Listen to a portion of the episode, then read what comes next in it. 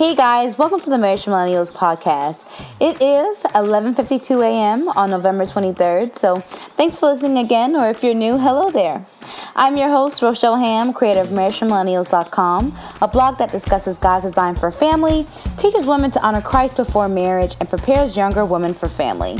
To put things in my real time, the blog is in the strategically single phase, and what this means is that I do not address specific issues about marriage at this time because I'm not married. Instead, my current focus is teaching women to honor Christ before a man and preparing them for family if that is a current desire they have. Now, before we get started, as always, I want to tell you where you can keep the conversation going with me at the end of this podcast, as well as some housekeeping for the site. This is going to be posted on the site marriageformillennials.com. So if you have any questions, feel free to comment on that post or you can visit the Facebook page backslash MF Millennials and we can have a discussion there. Um, my Twitter and IG handle is Rochelle. That's at R O C H E L L E H A M. So feel free to talk with me and follow me there as well. Also, the podcast is on iTunes, so subscribe so you won't miss a beat, you won't miss a podcast. Just type in Marriage for Millennials in the iTunes search bar and it'll pop up. Last thing, if you've been following or even if you haven't, I've created the Dating Detox, which is my first crash course that teaches you how to ditch the dating game and create your single strategy. So feel free to head to the site to check that out. Uh, again, I always want to thank the people who have already downloaded it. Give me some feedback. Let me know what you liked or even what you didn't like. Again, it's free and it is for everyone from the single and content to the many of you that may be desiring a godly relationship. So go cop that. Alrighty, guys, let's jump in. Hello, hello, hello, and happy Thanksgiving Eve to you guys, right? I don't know about you, but I'm so ready for some ham tomorrow. Like, my mom is cooking it um, tomorrow morning and she's going to give me my own ham. So I'm pretty excited about that. I'm so, so ready. You guys don't even understand. Every year I look forward to it, and every year I'm satisfied. My mom makes the best ham. So, yeah, I hope you guys have a great Thanksgiving, but I'm so ready for some ham. But yeah, guys, so back to the topic at hand. This week, I want to talk about college career resentment. While the holidays are great times where families get together, it's also the times where families get together, meaning that it's a time where everyone wants to meddle into your business, right? Are you dating? When are you getting married? How is school? What are you studying again? Even though I know you already told me 50 times, is there any money in that career? You know, I don't think you should do, you know, any and every other question family will bring themselves to ask. Now, I don't want to beat a dead horse, guys, and I don't want to say what has been said many times before. I think that, you know, there are enough podcasts, enough books, enough social media posts that tell you how to deal with your family when they ask about relationship questions. So, I don't really want to discuss that. What I want to talk about though is what happens when your career choice is the topic of concern during family time, or maybe the accolades of another family member is a topic of concern and maybe you start to feel jealous. How do we answer the, you know, how is school question when you don't even know why you're there. You know, and maybe your program is taking longer than usual, or maybe you simply don't know what you want to do, or maybe you feel like there is no career that fits what you want to do. What happens even when you've crossed the stage, received your diploma, and are still feeling career resentment because you're not fulfilled? And lastly, how can our families have educated us better about college and degrees? And what do we tell the families we will create in the future about college? So, whether we realize it or not, our career is up there in the top five things in our lives that mean the most to us, right? The Bible even encourages a hard worker. We are biologically kind of programmed, especially men, to kind of go after it, get our own, and provide some type of income for ourselves, right? Hopefully, in something that you're passionate about. You know, besides our love for Christ, our spouse, our family, our friends, our careers, they're what they're what make us us, you know? It is what makes us feel like we are bringing value to the world and it's what financially brings value to our home. So, after high school, we do the whole rigmarole. We go to college in hopes to get that piece of paper that is basically the golden ticket to beginning that value which we wish to create. On your way to college, you always hear people say, Go. You're to have a blast. College will be the best years of your life. You get to find out what you do like and what you don't like and all that jazz, right? But what happens when college teaches you that you don't like anything? or if you're like me, college teaches you that you like to do a little bit of everything. In college, I did a lot of things, you know, leadership classes, planning leadership and women's conferences, volunteer work, mission work, president and vice president of organizations, etc., all that. But it was when it was all said and done, I still had those failure like feelings that we all have when I came out of college. So, what is happening or what is not happening pre college that is hurting us during and post college? First thing, families and career knowledge. Nowadays, in most family structures, you know, as long as like your pinky toe is on the concrete of a college campus, you know, your family just automatically looks at you as a hero, right? Oh my gosh, you know, most people in our family wouldn't make it out of college. Some of you guys are even first generation um, college students, and you know, your parents really value that. And you know, while that is honorable, it is also sometimes crippling Reason why is because most families are teaching us that college is good, this great thing to go to, but they're not really putting you in a position to excel because, you know, they're just content with the idea that we're even there. So, as a result, you know, we don't have fulfilling jobs. Most of us don't know how to get through that. We end up living check to check without the proper education, and the cycle therefore just continues to our children, and so forth and so forth. Now, I know that most people will say and think that college is that position to excel, but hear me out. Because there's a big difference between going to college and doing college, right? How many of us are researching the market of the careers we want to pursue?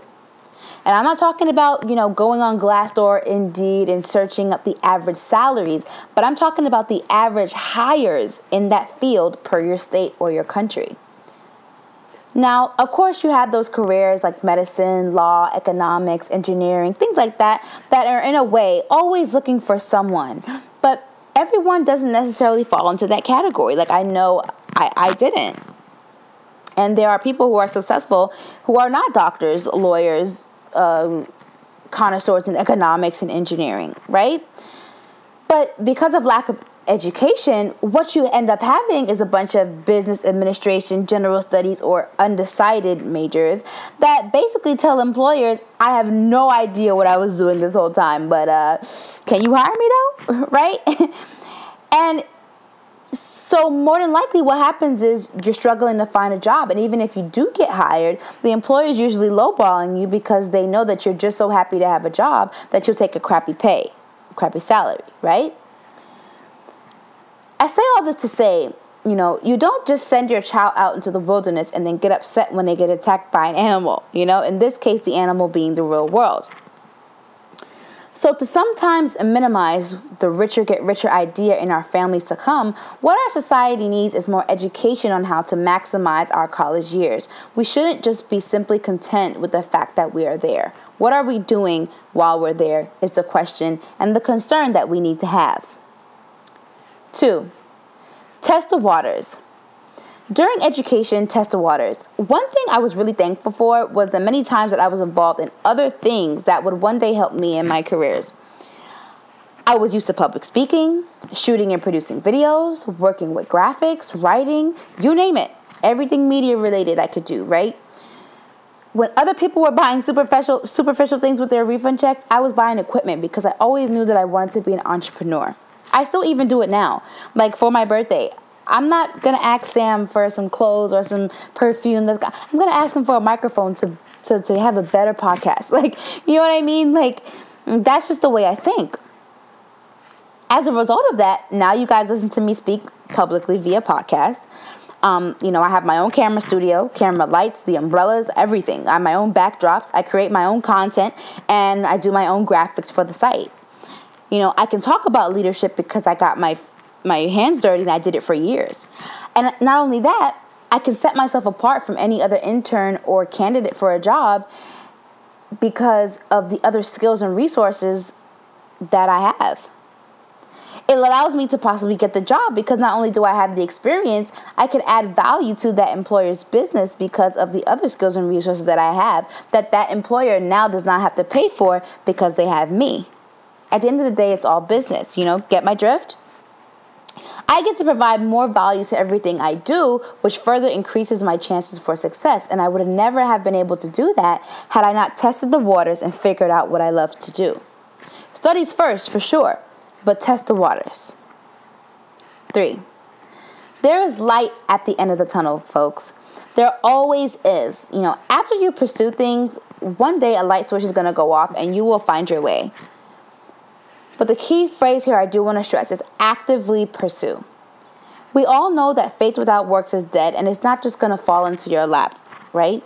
I'm also not saying that the path is going to be easy breezy beautiful, right? But the light is there.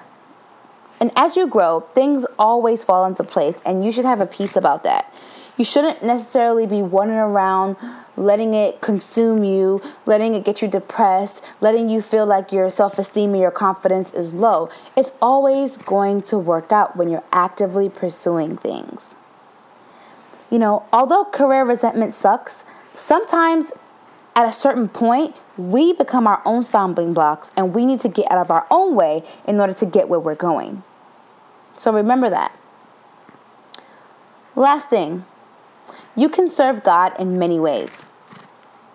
A lot of times, our culture can make it seem like there are only a couple ways to success, and sometimes the Christian culture can do that the same thing. You know, this is the best way you can be a Christian wife. This is the best way you can serve God because of this, right? For example, there are some women that really, really have a desire to serve God as the homemaker, as a Proverbs 31 woman. They want to cook, they want to clean, they want to raise their kids, right? And I really hate the fact that there is such a negative connotation associated with stay at home moms it's funny. I always hear women, you know, talking about how they don't want to be a traditional woman, radical feminism, this, this, this. And I sit and I think, why are you guys saying, acting as though you guys are the minority? Like, you know what the minority is now? The women who want to stay home and take care of their kids. That's the minority. So stop complaining. You know what I mean? So, yeah, I really hate that there's a negative connotation associated with stay at home moms. And society has made that woman feel less than just because she wants to raise the kids that she chose to bring into the world. You can serve God by doing just that. It doesn't take the top of the totem pole of your career, big old CEO. It doesn't take all of that. You can serve God right at your home. I know that I want to be a doctor of medical psychology, but I also know that I want to be an entrepreneur and a stay at home mom. So I researched. Not only that, Sam wants me to be a stay at home mom too. So we both researched together and we've kind of created a life that if we get married, here's what we will do so that I can do all of those things. Now, some of it will be sacrifice, some of it won't be, but it's our life and it works for us. Now, on the flip side, there are women who do not necessarily have the privilege to be a stay at home mom, or maybe they just don't want to, um, you know, and in their careers, they can serve God as well. Point is, stop trying to have this cookie cutter career and life and do what works with your family. Because I think when you try to do what society is doing, what society deems as what we should be doing, that's when you start to get stressed about your career. And that's when you start to resent the fact that you had people in your family who maybe didn't educate you, or maybe you're upset with yourself that you didn't educate yourself and you wasted a bunch of years in college and you have a lot of debt as a result of it, right? So just remember that as you are enjoying the holidays, even Christmas to come, remember those things. Let's practice, ladies. So, what exactly are you going to do or say when your family asks you the career question? What do you say when you're struggling with the heartbreak of your career? How do you handle that? Here's what you say, ladies. Here's what you do you be fearlessly honest and be confident enough to say that you're continuing to walk the path that God has created for you while actively pursuing what it is that you desire. Well, that's all I have for you today, guys. Thanks so much for tuning in. Um, remember, this is going to be posted on the site, marriagemillennials.com, so feel free to direct all questions, concerns there, or Facebook backslash MF Millennials. Feel free to follow me on Twitter or IG. That's going to be Rochelle Ham, R O C H E L L E H A M. And uh, feel free to chat with me there too. Um, remember, subscribe to the podcast on iTunes so that you won't miss a beat. Just type in Marriage Millennials and the iTunes search bar will pop up. Guys, to wrap this up, as always, I hope you have a great rest of the week. And remember to look for a second thing to be grateful for. The first thing being that you're alive. Have a happy Thanksgiving. Eat some turkey. Eat some ham like I'll be doing. Stuffing. All that jazz. Do it for me, guys. Alrighty, guys. Love you, ladies. Take care. Bye.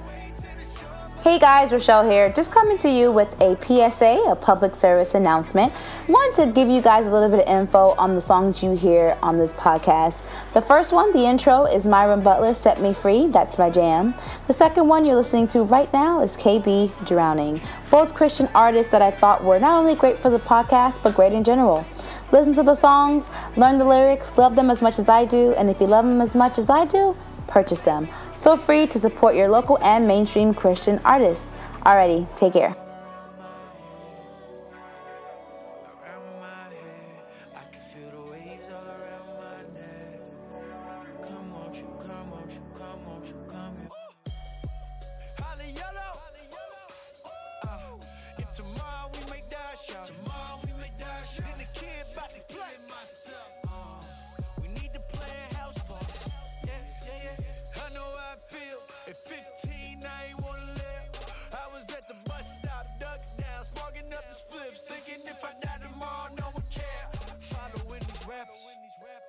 Brag about my status. Am I making people jealous? I know I ain't happy, I know. Never found joy, I can only find distractions. I'm telling, can you catch me?